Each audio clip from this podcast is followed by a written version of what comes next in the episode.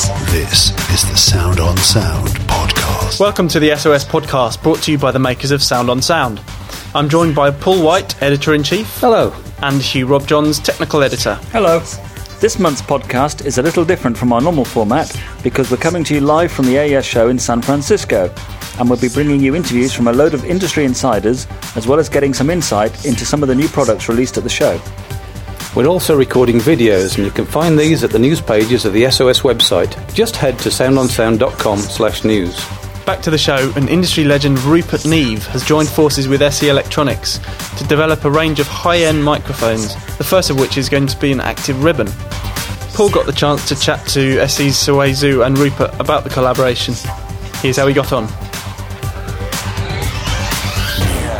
So, what have you done on the solid state mic that's a little different to uh, to the usual? We've followed the same procedures as we've done on the 5088 mixer.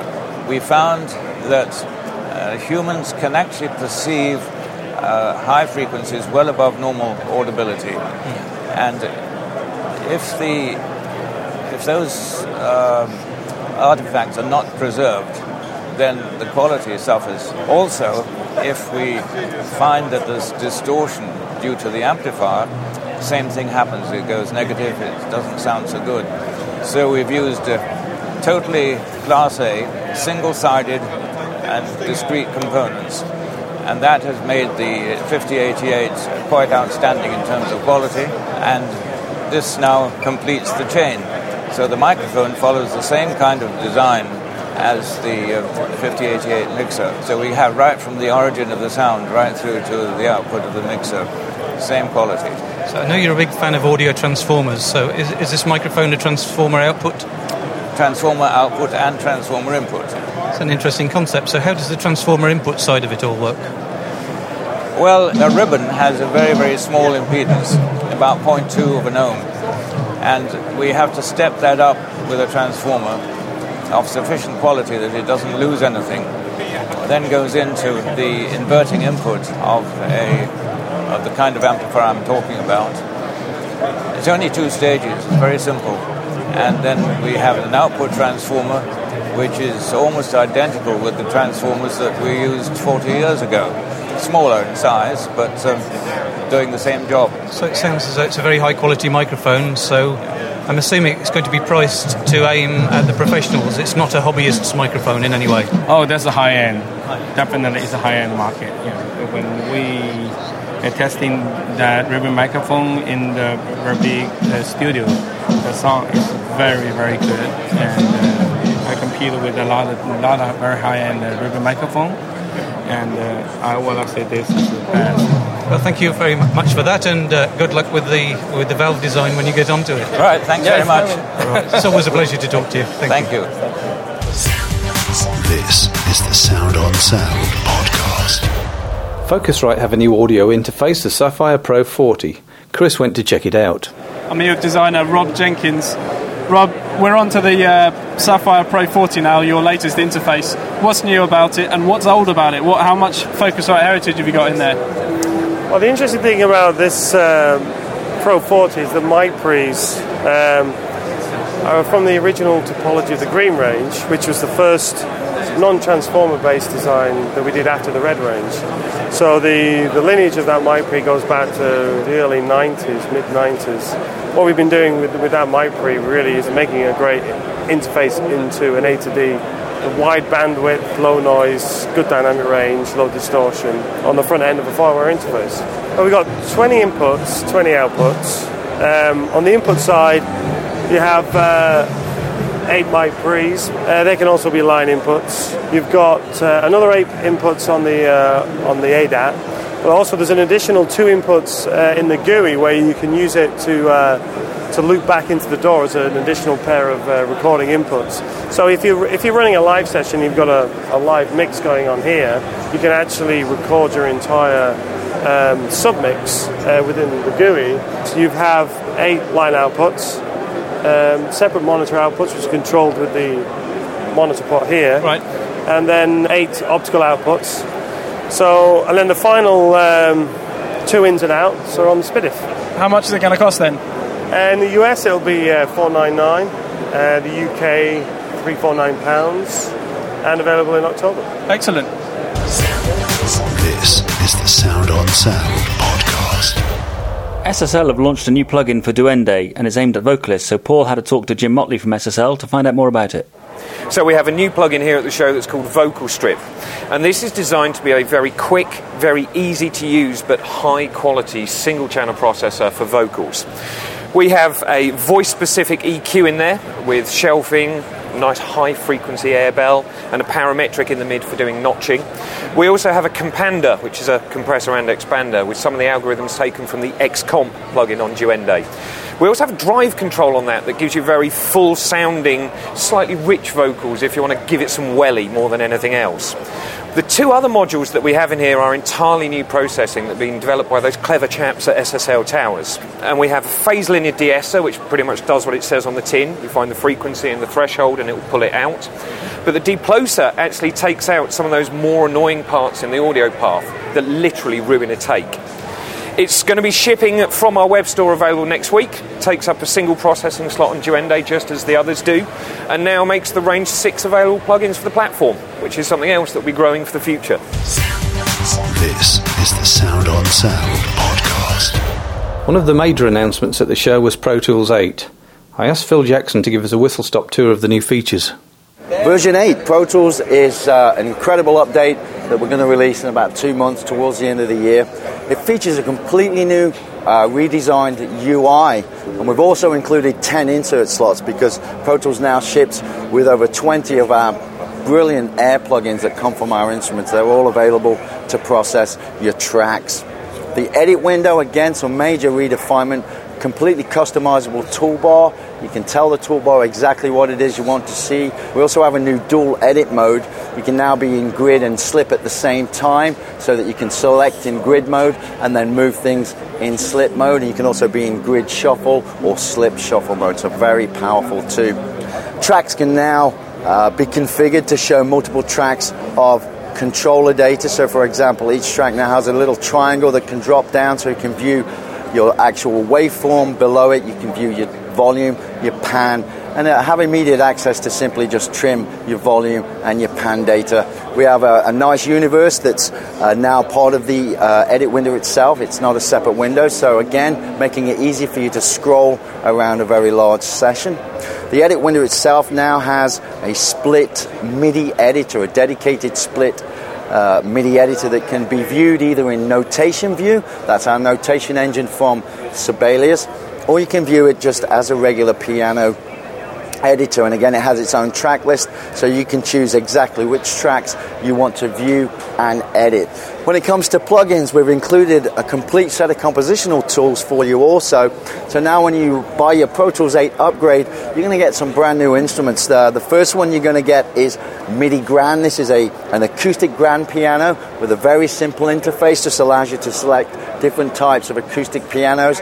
Another great one is boom so if you've ever liked programming old drum machines like 909s and 808s, Boom is going to come with over 100 drum kits. Each kit has got 10 instruments. You can reconfigure the sounds. You can have an 808 kick with a 909 snare and a different type of hi-hat. Expand, well, that's been completely redefined. Expand before had 1500 patches, so it was a great go to synth for composing. We've now doubled the content, 3000 patches, and each of the four parts can now be multi timbral at, at our users' request for channels. We also include Vacuum, which is a monophonic synthesizer, great for lead sounds and bass sounds.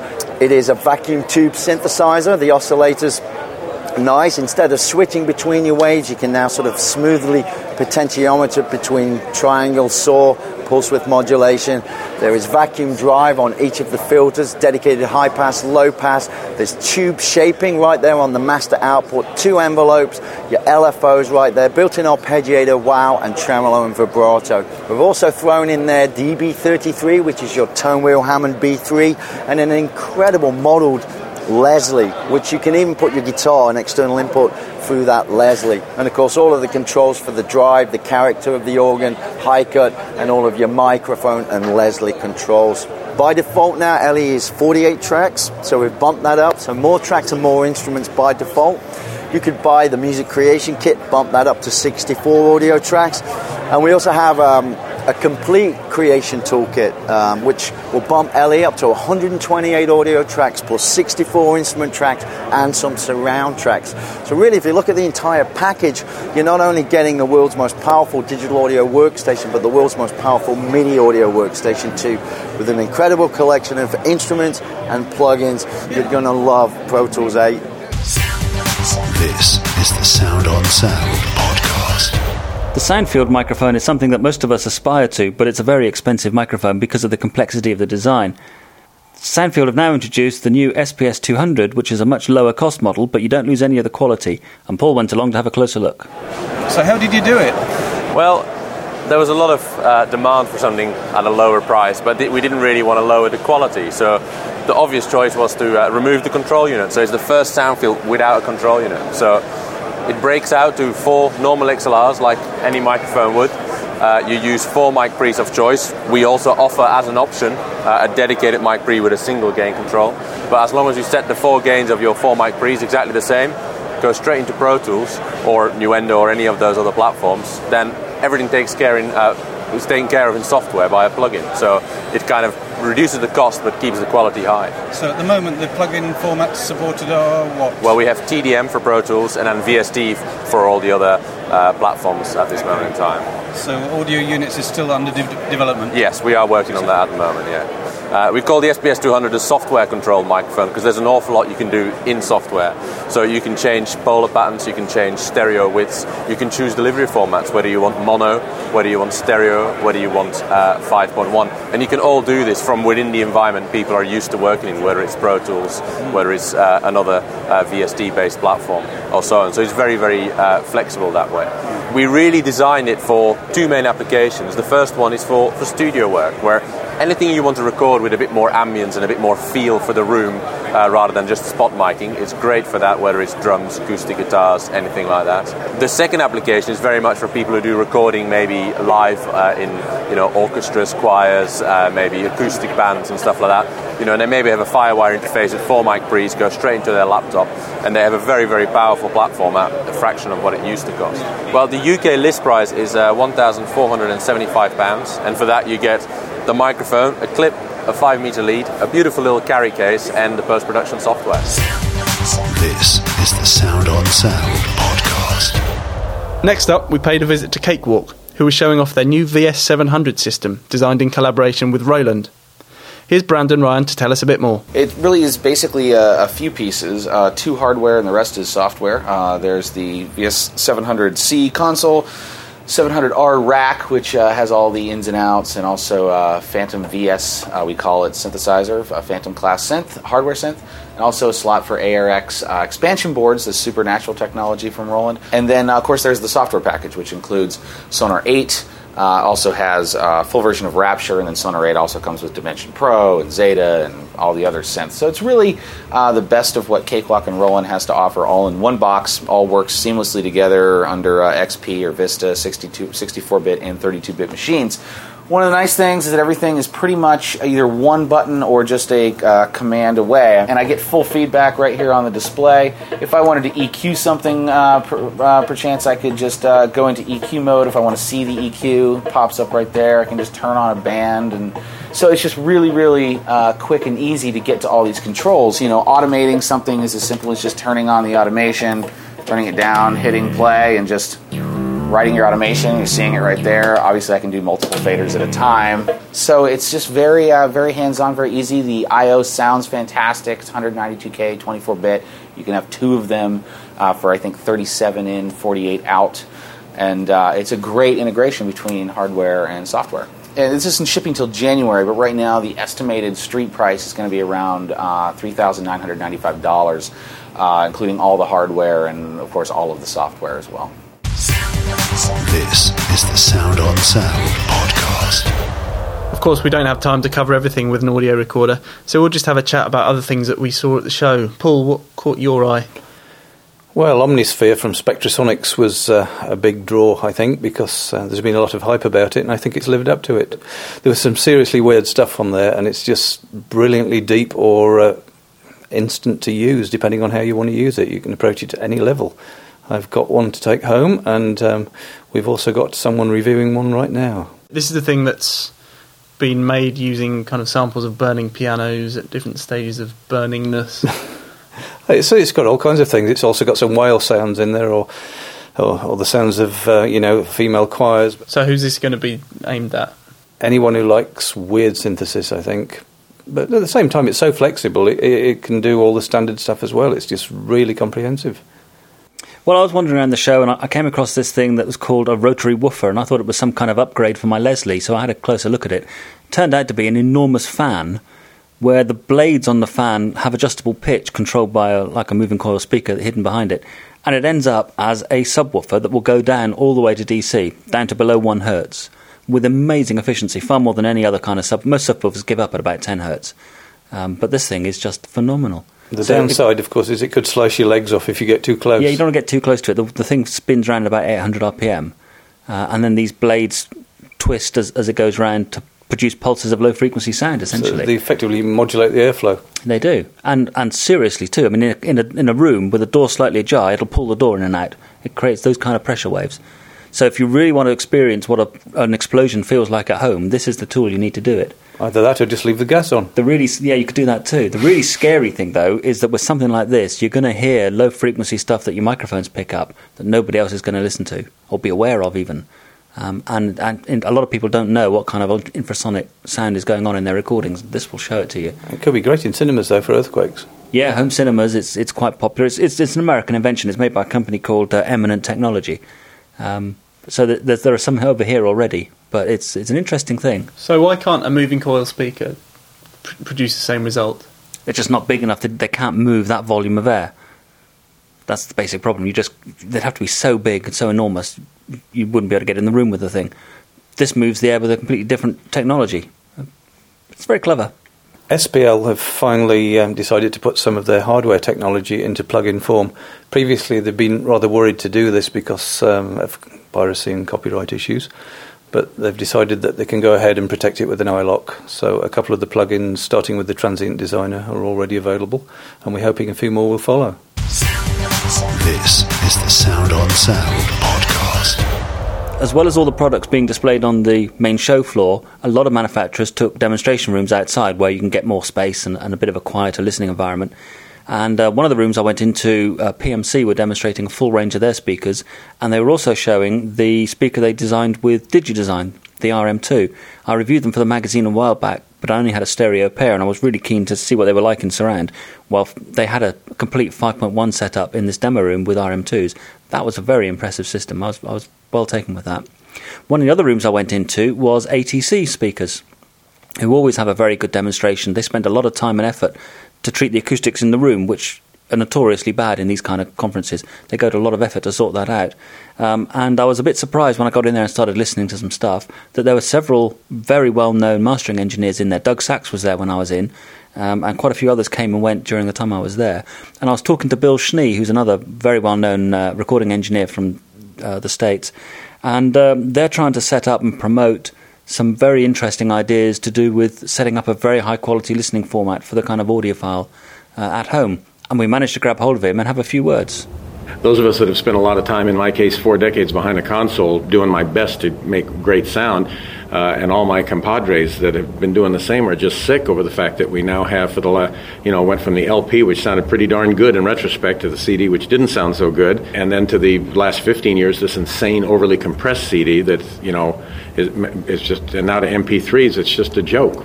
You know, you, you do everything you can and get, get a mix and, and get a, a CD together and uh, an album together and put it on CD, and, you know, the artist and, or producer insists that it be compressed through the roof, and and then from there it goes downhill to MP3. It's disheartening.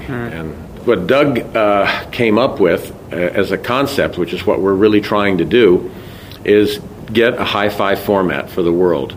We're going in the wrong direction, folks. When everything else is getting better, you know, we're giving the listener a, a fraction of what what we produce when we make a record. And of course, jazz and classical is where it'll probably have to start, where it should start, because those are, by and large, unlike the rock people, those are the people that are a little more quality conscious and you know would like to ha- hear the stuff in, in a better quality. So what you're proposing is is 24-bit 192 Yes. as the as the high fidelity format. Yes, I just think that since we've got 192 and and all types of storage and so on is getting cheaper and cheaper. There really is no reason not to go all the way. We do have a friend at uh, Blu-ray that uh, loves the idea, and that makes the most sense to me because Blu-ray, which has already won the uh, war for high definition video, why shouldn't it be high definition audio? It's very simple, 24 192. Uh, dare I say, ultimately everybody sooner or later will be buying a Blu-ray player if they, you know, as they get high definition television and they want their their videos to match what they get, you know, off the satellite or off the cable or off the air for that matter. Any, you know, the, they're going to want that. So they're going to sell. There's just no question about it. We'll see what we can get going. We just need, pe- you know, enough people to get behind us. That's the agenda. Let's just try to give the public what they deserve. Just as a last question, what can people who are going with what you say and, and believe in high quality audio and want high quality audio, what can they do to make this happen? If the people that read your magazine, you know, th- you know, the average person probably nothing, but the mo- more of us that are professional in one matter or another look towards this and talk about this and talk about the need for it and so on, uh, it can only help. Uh, other than that, I, I, I, really don't know. Okay. Well, let's hope it works out. Yeah. yeah. Good luck. Yeah. Thank you, Bill. This is the Sound on Sound podcast. Well, that's about it for the SOS podcast, recorded live here in the San Francisco AES show. Don't forget you can see the videos we've recorded here by visiting the news pages on the SOS website. Also, don't miss out on the November issue of Sound on Sound, which features reviews of Universal Audio's new UAD2 DSP system, DigiDesign's transfuser groove instrument, and Steinberg's latest audio interfaces. There's also an interview with Coldplay's mix engineer Michael Brauer and a look inside the studio of Adrian Utley following the release of Portishead's third album. Join us next time when we'll be back in the UK giving you more tips and tricks, answering your questions and highlighting some of the features of the latest issue of Sound on Sound. See you then.